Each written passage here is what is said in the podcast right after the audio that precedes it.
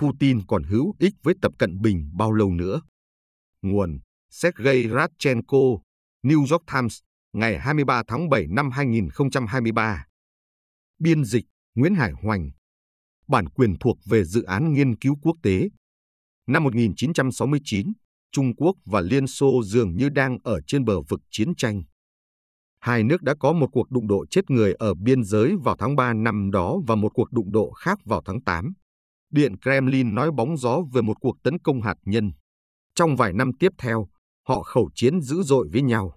Mao Trạch Đông cảnh báo, ai ị lên đầu chúng tôi thì chúng tôi sẽ trả đũa. Nhà lãnh đạo Liên Xô Leonid Brezhnev gọi Mao là đồ phản bội. Một liên minh mà Moscow và Bắc Kinh trước đây coi là không thể phá vỡ đã nhanh chóng bị phá vỡ.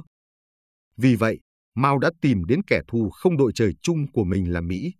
Mao, một người từng gay gắt chỉ trích cái mà ông gọi là chủ nghĩa đế quốc Mỹ, đột nhiên gọi Tổng thống Richard Nixon là người bạn tốt nhất trên thế giới, và năm 1972, Nixon đến Bắc Kinh. Đó là một trận động đất địa chính trị làm thay đổi tiến trình lịch sử. Ngày nay, Vladimir Putin là người bạn tốt số một của Tập Cận Bình khi hai nước cùng chung mục đích chống Mỹ. Nhưng nhà lãnh đạo Nga, người mà quyền lực đã bị sứt mẻ sau cuộc binh biến chết yểu do nhóm bán quân sự Wagner tiến hành vào tháng 6 vừa rồi, nên ghi nhớ lý lịch của Trung Quốc. Năm 1982, Mikhail Kapitsa, một quan chức hàng đầu của Bộ Ngoại giao Liên Xô từng nói, người Trung Quốc không bao giờ kết bạn lâu dài với bất kỳ ai.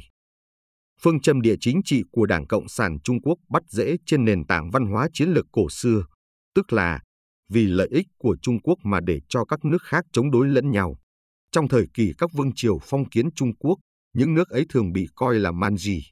Việc Mao Trạch Đông đột nhiên chuyển sang phía Mỹ cho thấy, khi tác dụng của đối tác chiến lược bị suy yếu, sự trung thành của Trung Quốc có thể nhanh chóng tan rã. Năm 1975, Cảnh Tiêu, một quan chức ngoại giao cấp cao của Trung Quốc, đã giải thích với các nhà lãnh đạo đảng khác về nguyên nhân Trung Quốc chuyển hướng sang Mỹ. Theo biên bản cuộc họp trong đảng, ông nói điều đó không phải là do Trung Quốc có cảm tình gì tốt với Mỹ. Chúng tôi chỉ lợi dụng mâu thuẫn, đề cập đến xung đột giữa người Liên Xô với người Mỹ. Ông còn nói, chúng tôi có thể lợi dụng mâu thuẫn ấy. Nhà lãnh đạo Trung Quốc Đặng Tiểu Bình tiếp tục thân thiện với Mỹ, nguyên nhân một phần là để đối phó với con gấu Bắc Cực, tức Liên Xô như ông gọi. Thomas Watson, đại sứ Mỹ tại Liên Xô vào thời điểm đó, đã thấy rõ điều này. Năm 1980 ông cảnh báo Tổng thống Jimmy Carter rằng người Trung Quốc nhảy từ giường người này sang người giường khác. Và tôi nghĩ chúng ta nên đảm bảo rằng họ phải được buộc vào giường của chúng ta trước khi chúng ta thực hiện những hành động mà sau này có thể ân hận. Ngay cả Liên Xô cũng cảnh báo Mỹ về sự kém tin cậy của Bắc Kinh. Phương Tây hiện nay có thể đang ở trong tâm trạng phấn khích về Trung Quốc, Ngoại trưởng Liên Xô Andrei Gromyko nói, nhưng họ có thể sẽ hối tiếc về điều đó. Trung Quốc đã hưởng lợi rất nhiều từ việc quay sang Mỹ, tiếp nhận được công nghệ, đầu tư của phương Tây và thị trường rộng lớn của Mỹ. Tất cả những điều đó là rất cần thiết để Trung Quốc cuối cùng tạo ra bước nhảy vọt tiến lên hiện đại và đem lại ảnh hưởng toàn cầu cho nước này.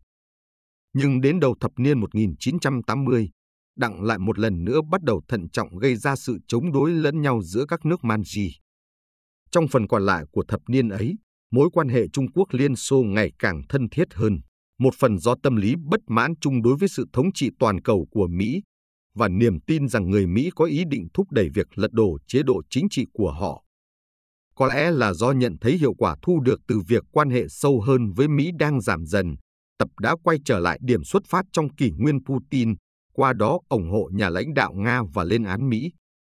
Phương Tây lo lắng là đúng, quay ngược kim đồng hồ trở về những ngày của tình anh em Trung Xô, Putin và Tập đã dứt khoát liên minh với nhau trong việc thách thức trật tự thế giới do phương Tây dẫn đầu. Sự kết hợp giữa chủ nghĩa phục thù và xâm lược quân sự của Putin với sức mạnh kinh tế của Trung Quốc là điều nguy hiểm.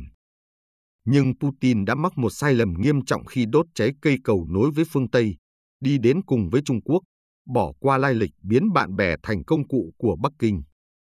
Tuy Trung Quốc có cung cấp hỗ trợ ngoại giao cho cuộc xâm lược Ukraine của Putin, nhưng về cơ bản Trung Quốc tránh vi phạm các biện pháp trừng phạt của phương Tây đối với Nga, và về cơ bản Bắc Kinh vẫn đặt lợi ích của mình lên trên lợi ích của Nga. Sự cô lập ngày càng nghiêm trọng của Nga đã cho phép Trung Quốc nhận được các sản phẩm năng lượng giá hạ của Nga.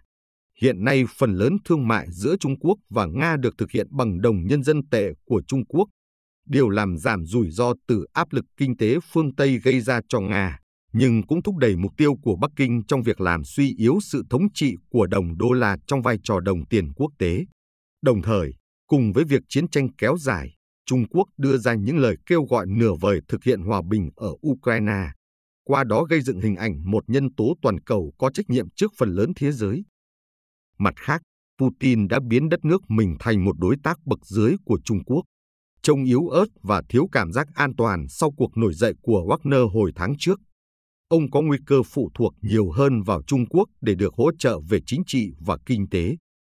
Chắc chắn Tập sẽ lưu ý điều đó. Như các nhà lãnh đạo Trung Quốc trước đây, ông tôn trọng sức mạnh nhưng biết cách khai thác điểm yếu, và Nga sẽ vẫn hữu ích với ông khi ông tiếp tục thách thức Mỹ. Putin vẫn có thể đưa ra những lựa chọn chiến lược quan trọng cho đất nước mình, miễn là chúng phù hợp với lợi ích của Trung Quốc. Nhưng liệu Trung Quốc có đứng về phía ông nếu những lợi ích đó khác nhau, hoặc nếu giới tinh hoa Nga hết kiên nhẫn với những quyết định sai lầm của ông và cố hạ bệ ông? Hoặc nếu phí tổn toàn cầu để ủng hộ ông tỏ ra quá nặng nề đối với Trung Quốc thì sao? Trung Quốc vẫn là một nhà nước cộng sản ích kỷ tự tư tự lợi, mờ ám như thời Mao Trạch Đông, theo quan điểm chính trị toàn cầu cho rằng các liên minh chỉ có tính tạm thời. Không có tình cảm tốt đẹp như cảnh tiêu đã nói cách đây năm thập niên, chỉ có sự tính toán lạnh lùng.